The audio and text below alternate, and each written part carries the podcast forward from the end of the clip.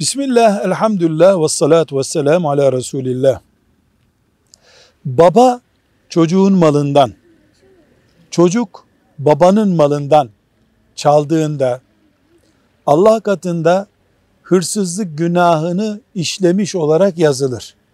Ama çocuğunun malını çaldığı için babaya, baba malından çaldığı için çocuğa hırsızlık cezası olan kol kesme cezası verilmez.